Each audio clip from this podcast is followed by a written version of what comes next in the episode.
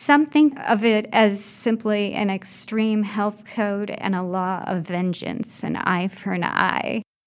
How would you describe it, Gail?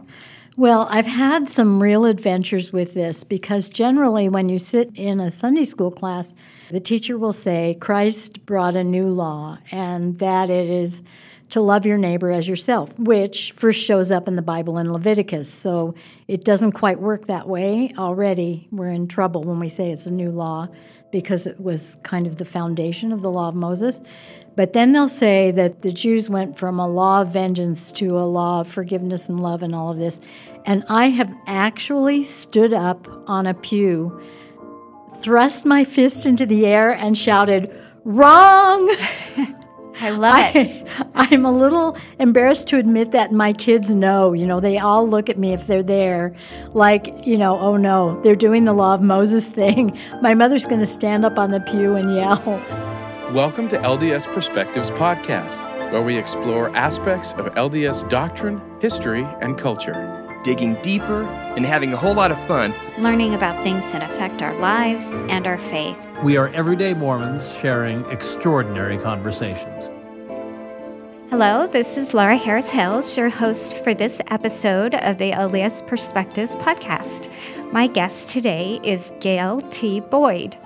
Gail was born to Jewish parents in Washington, D.C. She's a convert to the LDS Church and graduated from Brigham Young University with a degree in English. In August 1983, she and her family of seven moved to Israel, intending to live in the Holy Land indefinitely. But they only stayed eight years. She is the author of Days of Awe Jewish Holy Days, Symbols, and Prophecies for Latter day Saints, which is available for free download on the Mormon Hub website. We'll also put a link to the book in the show notes. Welcome, Gail. Thank you. I'm curious, what gave you the desire and courage to schlep your family to Israel? Well, you know, it's really kind of an interesting story, and in some ways, spiritually, it's too interesting to just share with the general public. I do have a complete Jewish heritage, so I've always been interested. I had been receiving blessings that someday I would live in the Holy Land and figured that the millennium would be a perfect time to do that and never gave that much thought except that during the millennium everybody else can go to Zion and we'll just go to Jerusalem. Dan Rona came and gave a fireside at our stake and we invited him over afterwards. And he had an interesting idea. He said, Have you ever asked Heavenly Father when you should go? And we said, no, we're going during the millennium, whenever all the rough part is over and everybody can afford it and all of that kind of thing. And uh, he said, why don't you? Why don't you find out when he wants you to go? And so we did ask that question, and we left a year later. It was a huge risk, a huge risk, a big sacrifice. We had five children and ended up having one there, our last child. And our youngest was a baby. We didn't have the money to go, and that kind of came miraculously. We left our job and had no employment in Israel. At the time, inflation in Israel was 500%. It was a terrible time to be there, really, and yet, looking back, it was the very best time for us to be there and change the direction of our family forever. We ended up being international citizens. Our children are all international citizens now. They're third culture kids when they're in America.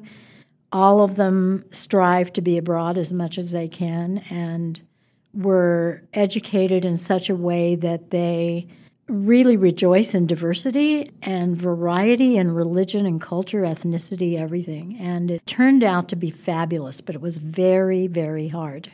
Anyone who's thinking about doing it should really, really investigate that choice. Were your children on board with moving to Israel, or is it something you had to talk them into?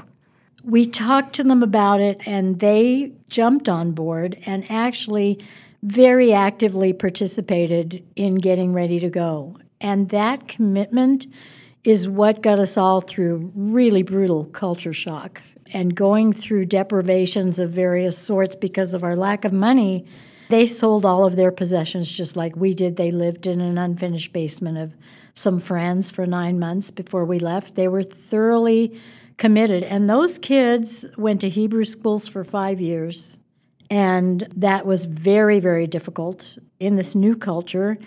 And then every time we moved after that, they moved not only to a new country, but to a new country's school system uh, in foreign languages and all kinds of things. And they just kept doing it and never complained. And someday they may shoot me in my sleep, but I don't think so. They have just been magnificent about the whole thing. I think they're probably quite resilient. They're very resilient. You mentioned culture shock. What parts of Israeli culture immediately made you feel like you had stepped into a foreign place? In Israeli culture, when we landed, we found that all of the skills that we had developed to be talented in our own culture were useless. I was quite a good seamstress and couldn't find a fabric store, couldn't find a pattern. We didn't know where to get things, we didn't know how to get information the money was strange, the language was strange, and of, of course, Hebrew is written in a different alphabet, but not only that, they leave out their vowels. So you only get consonants to work from.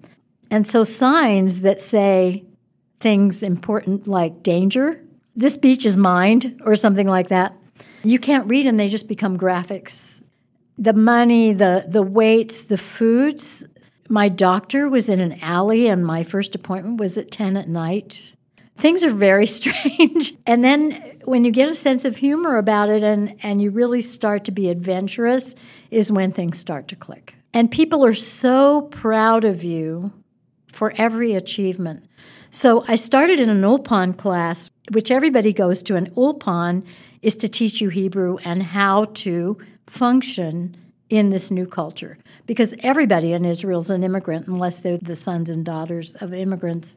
There is quite a network of support for people who have immigrated. And so Ulpan is one of those things where you take Hebrew language classes and the lessons are structured so that it helps you with the culture too. So lesson 1 in Hebrew says, this is Mr. Levy. Mr. Levy is from America. In America, Mr. Levy was a big man. People would say, Yes, Mr. Levy. No, Mr. Levy. What can we do for you now, Mr. Levy? Mr. Levy immigrated to Israel. Mr. Levy is in Ulpan. Mr. Levy is learning how to say, My name is Mr. Levy. So that's it. That's culture shock. You've uh, lost everything that you've worked your whole life to gain and you're starting from ground zero, almost like a refugee. We were. I mean, we brought one suitcase per person and one box. We didn't have any furniture or, or anything, we just had our clothes. And actually, it's a funny story because I did have one box of household possessions. I had some plastic plates and place settings for six people. And we were living in our friend's basement. She she taught me a lot of things, but she came down into the basement with a very young couple who had just converted to the church in Florida and they had followed the spirit that they should come to Utah and they had sold everything and they came with nothing. And this is one of the things that my friend who we lived with, uh, I have to say her name, Jody Keys um, Nielsen, because she's an amazing person who prepared me for this whole experience, she said, Gail, I want you to give this couple your box. And I literally threw my body over this box. no, I'm not. This is all I have left. This is all I have left of my household. And she said, They came with nothing. The Spirit brought them here, and you're going to give them your box. Don't you understand the law of the harvest? Everything that's in that box will be added to you seven times. And I said, No, I'm not giving them my box. And I really, I if I had had a weapon, I would have used that too to protect this box. And finally, she convinced me about the law of the harvest, and I gave them this box of little starter household things, and it all came true. We got there, they were going to build the BYU Center. They had special representatives from the church in the country, and they pulled them all out, and they all gave me their stuff. And I had seven times the amount of plates and seven times the amount of spoons and seven times the amount of hangers and, and everything. It was incredible. That's amazing. You spent eight years in Israel, and after that experience, you wrote this book, Days of Awe. In the prologue, you mention that this book is an attempt to unfold to the view of the Latter day Saint reader the symbolism in the gospel of Jesus Christ as found in the celebration of the Jewish holy days. The book contains a history of all the Old Testament feasts, their ancient and current patterns of observance, their prophetic symbolism, and their relevance to each of us as Latter day Saints. Gail, why do you think there's a need for a book like this? You know, I don't focus on the details of the law of Moses, the sacrifices and things like that, which are extremely detailed. For me, the symbolism that translates into gospel message to prepare for Christ and the fulfillments of the last days that are still to come are what's important. So for me, if you bring an animal to the temple and you and the priest lay your hands on the head of that animal to transfer your sins to that animal, which is then slain. That's what's important to me, not which parts of the animal go to the priests and which parts need to be burned and all of those kinds of things, which also have symbolism. But there are major parts of the Jewish holidays, there are major reasons for being that testify of everything that Christ does and will do and has done and our religious past, present, and future. It's like a calendar or a map that's laid out for us. And in looking at these symbols, you can tell what's going to come in the future, what's being fulfilled now, and how things were fulfilled in the times of Christ are all described in these holidays. By looking at them, you get a feeling that Heavenly Father laid it all out for us. And if we just look at this map, we can see exactly what he's doing. And he tends to fulfill these things exactly. So, on a Jewish holiday, some special religious event will occur. For instance, giving the gold plates to Joseph Smith on the Feast of Trumpets with a message that it's time to awake and arise because this is the time that the wicked are being separated from the righteous. Heavenly Father chose that day on purpose, and we can learn about them by looking at the basic structures of these holy days. Chapter one begins by setting the stage for what you're going to talk about, some background information. You clear up some misconceptions or add to our knowledge about the Jewish people, their scripture, the complexity of their religion, and their history.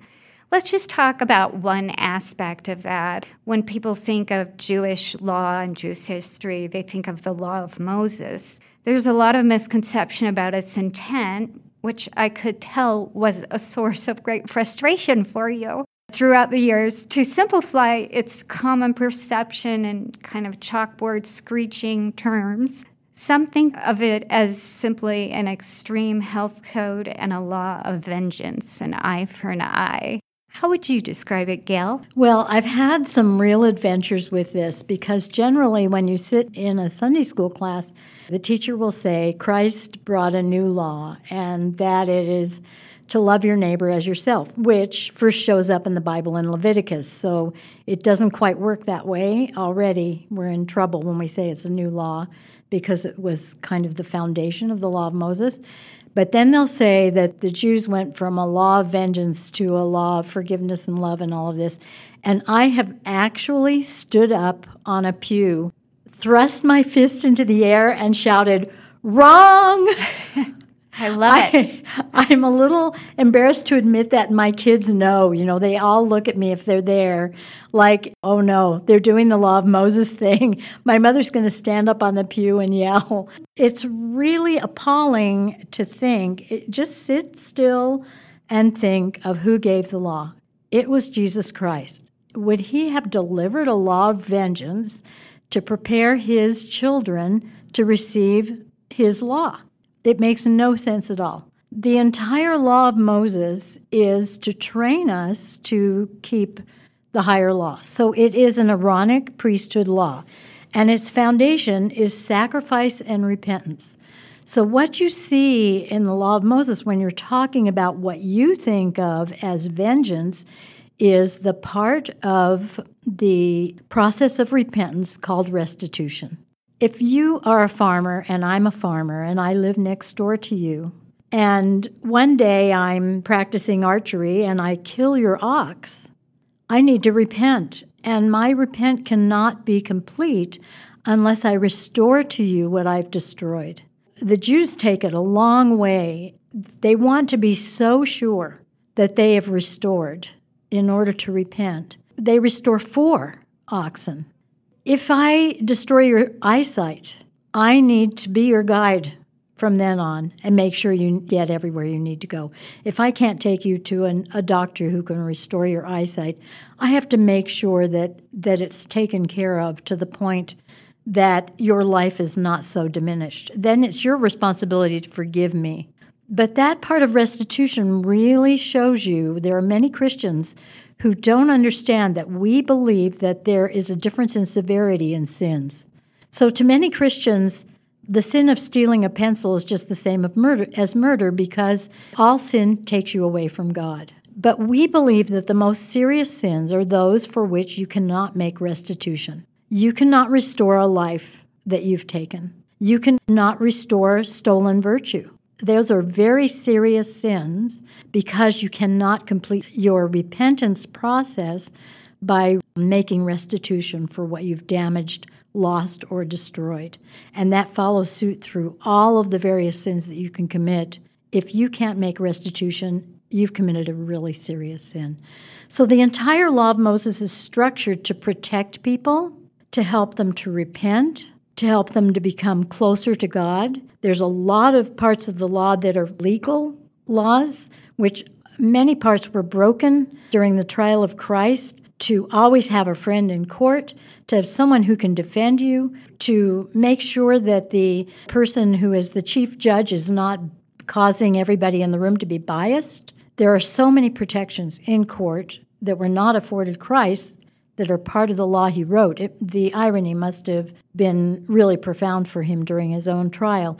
Protection of widows, protection of slaves, protection of servants, protection of women, protection of children, protection of property. That's what the law of Moses is about. The dietary laws were meant to separate the Jews. There's no mention of health anywhere. To separate the Jews from the Gentiles and to keep them as a pure people so Christ would have someone to come to who would believe him when he arrived. You mentioned in the book the words mercy, compassion in reference to the law of Moses. They don't have to give more than the ox. And you said they might have a natural desire to overcompensate. And it's a way of saying, it's okay you've compensated for your sin, you can feel peace. Would you characterize it that way? I would. And I think that Jews are very careful. The structure of the law of Moses and trying to live the law of Moses can completely consume you.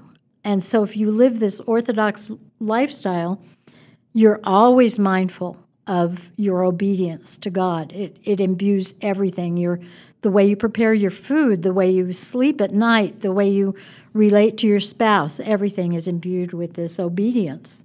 Jews tend to protect themselves from breaking commandments, so they stop at 39 lashes in ancient times so that they are sure that they don't go over the 40 that was mandated.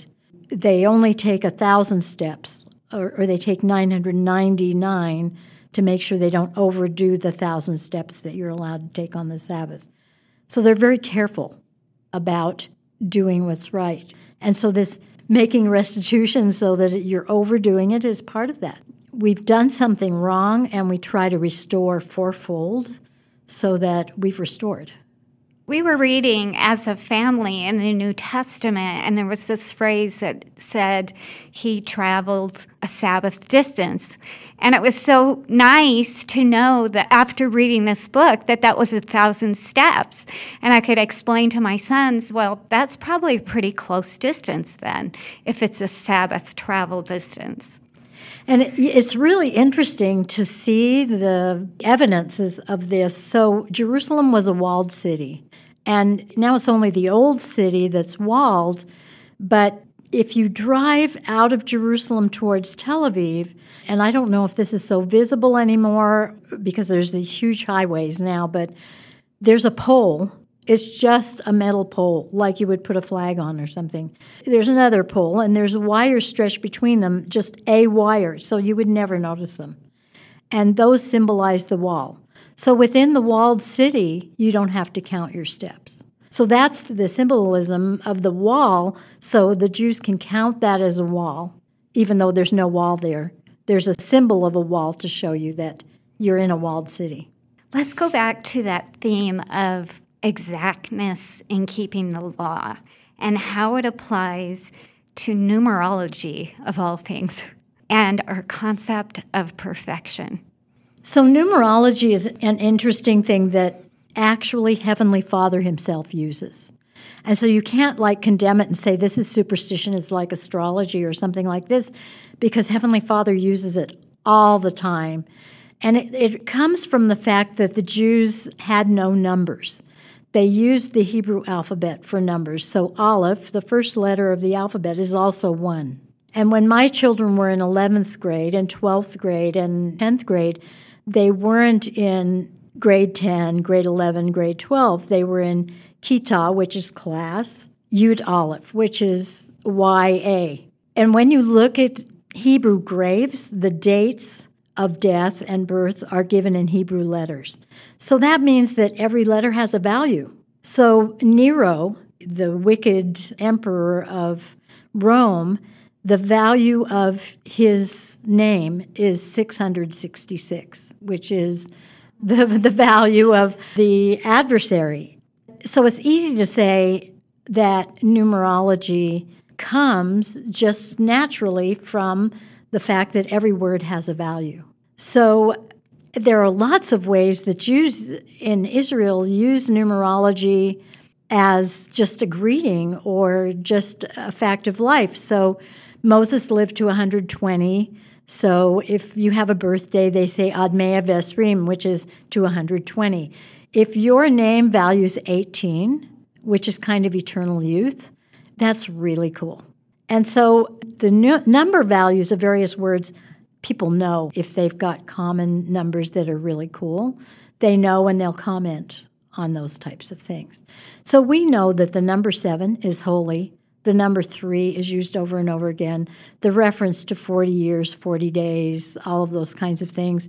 Any multiple of seven is holy, and all of the holy holidays are arranged according to these holy numbers. So Heavenly Father's playing. So we can't just jump right out of the game. It's important and important that you don't overdo it and go into something like Kabbalah where it becomes a very superstitious type of thing. So you talked about the numbers figuring into the Jewish year and the holidays. How does that work? At Passover, it becomes summertime. There's just two six month seasons essentially in Israel the rainy season and the dry season. And you can imagine that if you have six months every year without a drop of rain, that it's a strain on raising crops, on the land, on the everything, on the wildlife. And so that is a time of, of real trepidation. And actually, that time in the Jewish holidays is like a wilderness period, that time when there's no rain. So around Passover, the rain ends, and there's a weather phenomenon that shows up about 50 days a year, which is when the winds turn around and instead of coming from the Mediterranean, they come off the Arabian desert. The air is very dusty. Even in Jerusalem, the nights are hot, and they're always cool otherwise. It feels kind of smoggy and it's very hot. And it, it's called Hamsin or Sharav, depending on which language you're using. And it's very hard on crops, and these these occur during this wilderness period. After Passover, there are seven weeks.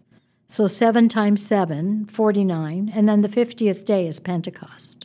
The Pentecost, or the Feast of Weeks, is when we have this marker, this stopping place at Mount Sinai where we receive scriptures, prophecy, and the Holy Spirit to guide us through the remainder of the wilderness walk. And that first part, that first 49 days, people in Israel don't get married. They don't celebrate in certain ways because it's a time of trepidation, of planting crops and hoping that everything will go okay. So that's one example.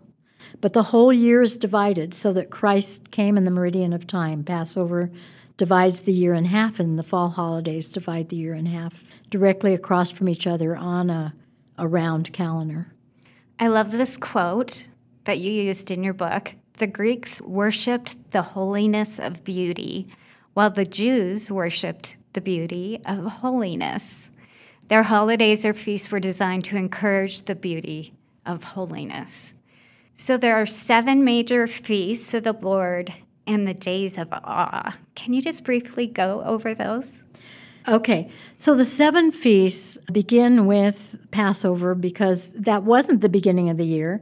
But when Heavenly Father gave the Passover practice to the Israelites who were leaving Egypt, He changed the beginning of the year to the Passover in the spring. Actually, there are two New Years there's the religious New Year in the spring for the Jews, and then there's the New Year in the fall, the head of the year, which is when they began before, which was a logical time because it was last harvest. So we begin with Passover, and that begins with a one day holiday, which is the sacrifice of the Passover lamb, and then a seven day holiday, which is Feast of Unleavened Bread. By remembering the Exodus from Egypt, you can see those. There's another high holy day within those that I'm very excited about, and most scholars, most Mormon scholars, know nothing about. And I discovered this holiday in kind of a roundabout way. I knew that in the Kirtland Temple that Joseph Smith and Oliver Cowdery were visited by Moses, Elias, Elijah, and Christ, and that they received many keys to the regathering, to the sealing power, and all of these things were important for the last days, and that this visitation occurred during Passover week. That really made me upset because Heavenly Father has always fulfilled things right on the exact date, time, whatever of these Jewish high holy days. And during Passover week did not sit well with me. It wasn't Passover, and the church was organized on Passover. It wasn't Passover, it wasn't anything, it was during something. And so as I researched, I found a feast that is no longer even acknowledged called Bikurim. Bikurim is named after honored firstborn son. That's where the name derives. It was supposed to occur on the day after the Sabbath that occurs during Passover. So the rabbis disagreed because the first day of Passover is also a Sabbath. The sacrifice of the Paschal Lamb is also a Sabbath. And so we've had three Sabbaths in a row in the Holy Land. Whether they're high holy days or Sabbaths, they're Sabbaths. Now they just kind of look at the day after Passover begins is when you might do that because it's the day after the Passover Sabbath. But so the day after the Sabbath during Passover would always be a Sunday. And this is a wave offering, and you can't use anything from your new crops until this wave offering is offered. This wave offering of grain comes from a little field that's planted next to the temple by the priests, and you can't water it, you can't weed it, you can't do anything to it. You can't give it fertilizer. It has to grow up unto itself completely without any help. And then the high priests go down into this little field, and people come, and with their common consent, they choose a sheaf of grain that they think is perfect. And they separate that and tie it off with a flaxen cord, harvest it, and take it to the temple and wave it as an offering and it guarantees a perfect harvest for the rest of the year. That wave offering was offered as Christ was resurrected. And so that's when Elijah came and gave us the sealing power, is on Bikurim when this wave offering was given. We can't have a perfect harvest of souls without sealing everyone together. And so then I was really happy. oh, I love that. Obviously, each of these holidays is ripe with symbolism that ties to sometimes things that are going on in the restoration. But since we're in April, it's fitting that we talk about the feasts of Passover and unleavened bread. You indicated that Passover was not always celebrated because of spiritual carelessness and then the turmoil and controversy in the 200 years leading up to the birth of Christ. And that comes back to the Greeks conquering the Jewish people, and we had all these kind of different sects breaking off, deciding how much they were going to assimilate in Greek culture and how much they were going to keep themselves apart, becoming more fractured. But by the time the Last Supper occurred, the basic pattern of the Passover meal was in place. What is the basic pattern? So I give the basic pattern in my book. In every Passover meal, there is a plate called the Seder plate. The Passover ritual, which is practiced in the home, is a meal with a ritual at the beginning and at the end of the meal. And so this plate has symbolic foods. The foods symbolize various things that have to do with slavery in Egypt and deliverance. The whole Passover feast revolves around redemption and deliverance. The Messiah symbolism is just rife in the Passover. And as a matter of fact, the basic parts of the Passover are really describing these aspects of slavery and redemption, pointing to a Messiah to come. And there are symbolic foods that represent him. The most profound is what we call the afikomen, which is a Greek word meaning thing you eat after dinner. That's really exciting, isn't it? the afikomen is a piece of unleavened bread, and it has to be pierced and striped to keep it from rising. It is in an envelope with a group of three pieces of bread. It's the centerpiece, so it would represent the Aaronic priesthood if you were to go Melchizedek priesthood, Aaronic priesthood, layperson, or Abraham, Isaac, and Jacob. You could do it that way, or you could do the Godhead. That middle piece is the piece that you take. You break, you bless, you bury, essentially, symbolically bury and resurrect and then partake of it again. And that represents Messiah, and everybody has to partake of it. All Christ had to do was say, You've been doing this looking forward to Messiah, now do it in remembrance of me. In the middle of the no rain period, we have that gathering at Mount Sinai where we receive scripture and prophecy and spirit to help us on our walk. Then in the fall, all of the holidays are second coming holidays they're the coming of the Messiah holidays. For us, second coming, for the Jews, first coming.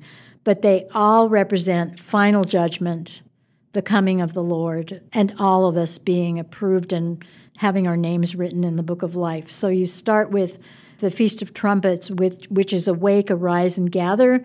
Now we're separating the righteous from the wicked. May your name be written in the book of life. We have a period of repentance. And when you were talking about days of awe, there's a period of repentance of 10 days that is what they call the days of awe because they are awe inspired by the grace and loving nature of God and by the responsibility of repenting.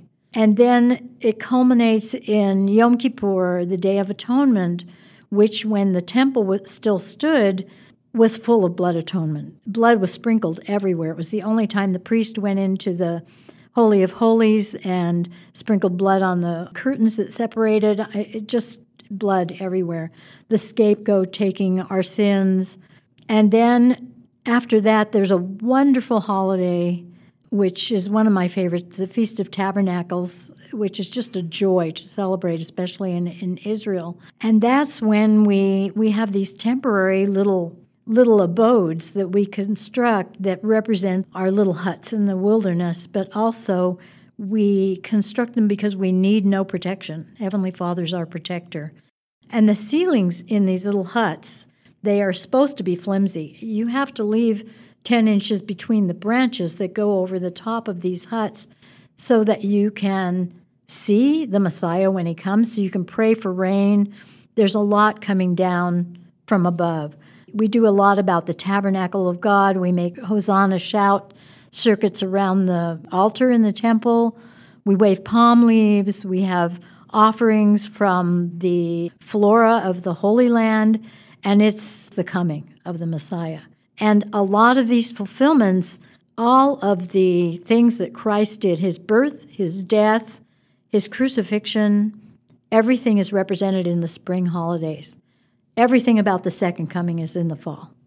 So you mentioned that you've noticed the Jewish holidays coordinate to significant events, and you put forth a theory that I have heard before that the Last Supper was conducted on Wednesday rather than Thursday, which we traditionally have thought.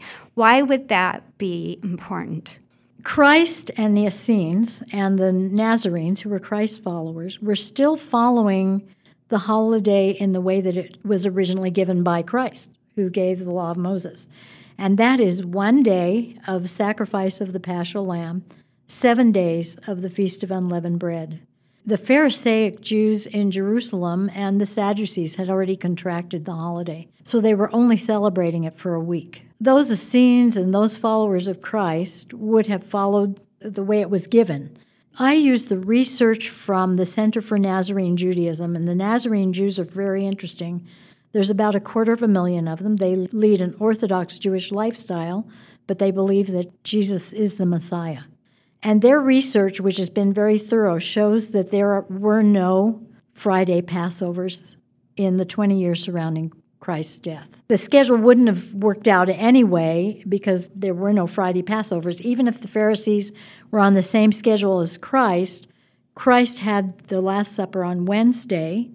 He was crucified on Thursday, taken down for the high holy day, as John says, for this Sabbath was an holy day of the Passover, which began Thursday evening. And he was in the tomb three days and three nights completely. So Good Friday should be Good Thursday. In my online version of the book that uh, Days of Awe, which is available for free from Mormon Hub, I include a treatise by Richard Scott defending the idea of a Thursday crucifixion. And he uses the timing also from the Book of Mormon, where they really did have three days of darkness. And so he goes to great lengths to prove that it had to be a Thursday crucifixion, not a Friday crucifixion. There are many of us who feel that way.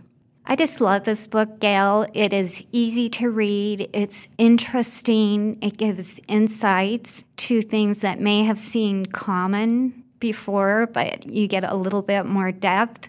You tell some funny stories that we don't have time right now to share. Can you tell us about the treasures that you assembled that comprise the last half of your book? This book is light, L I T E. It's not a scholarly read. It's meant to be entertaining and fun and to increase your testimony. When I took this to Millennial Press, they said, take out all the footnotes and make this for a general audience. And I said, but I've done all this research. And they said, that's fine but everybody should be able to read it. And so don't think that you're going to be sitting down and reading something about all these Jewish sacrifices and everything. This is a fun book to read, and it's very enlightening, and it really gives you warm fuzzies because of all the new things you're learning and the kinship that you feel with your ancient ancestors when you're done. So, the end of the book, and still available in this free download online, has family home evenings you can do on the various Jewish holidays. And I've added Purim and Hanukkah, which are not high holy days. I've given you everything you need to do a Passover with your family, with your ward, or as a presentation. And with the family home evenings on the other holidays, you can work those into a Relief Society meeting, anything you want. There's recipes, there's stories, there's all kinds of things activities for you and your children that you can do to make these things come alive. Don't think, oh, I don't feel like reading the scholarly thing on the Jews and, and prophecy and all of that kind of thing, because this is a fun read and it's got all kinds of fun things to do in it. It is fun. Just to sum up in five sentences or less, can you tell listeners what you hope they get from reading this book? What I got from researching these things, and many of them were huge surprises to me, wonderful surprises, is that Heavenly Father figured this all out from the beginning. And He put it all together in this plan and in this calendar that makes a lot of sense, and He's following it. And all of the meanings reinforce each other and it brings us together with our ancient ancestors as if they were our neighbors. We don't need to think of them anymore as being in this culture so different from ours, feeling things that are so different from what we feel. when we see that the reasons why they participated in this, and if they follow through on these things, we're all going to be in the same place together with the same understanding.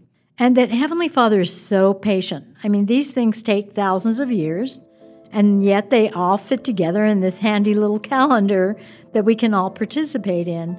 It really brings you into a kinship with your Old Testament ancestors. Thank you, Gail. I really enjoyed visiting with you. Here's what's coming up on the next episode of the LDS Perspectives podcast. We often, though, get confused, though, because we've heard lots of times, well, the law went away or they couldn't do it, so God took it away. He doesn't do that. So the law is still there, and, but what changes over time is, is what we might call tactics or methods for carrying out the law, ways of enacting the law. That changes all the time, and that can be shown easily by history. But the laws of God remain. Think of it, I sometimes with my students will show them how silly it sounds to substitute the law of chastity, right? So if we told the same story we tell with consecration, but using chastity, it would go like this God gave the law of chastity, but the early saints had a hard time living it. So he re- rescinded it, gave them a lower law, right? Sorry, I gave you too much there. I'll give you a less We'll back law. off. Yeah. It sounds silly that way. It almost sounds like God made a mistake. Yeah. And that's not what happens. Uh, rather, he gives a law, and then the saints get to act on it using their agency. LDS Perspectives podcast is not affiliated with The Church of Jesus Christ of Latter day Saints. The opinions expressed on this episode represent the views of the guest and podcaster alone. An LDS Perspectives podcast and its parent organization may or may not agree with them. While the ideas presented may vary from traditional understandings or teachings, they in no way reflect criticism of LDS Church leaders, policies, or practices.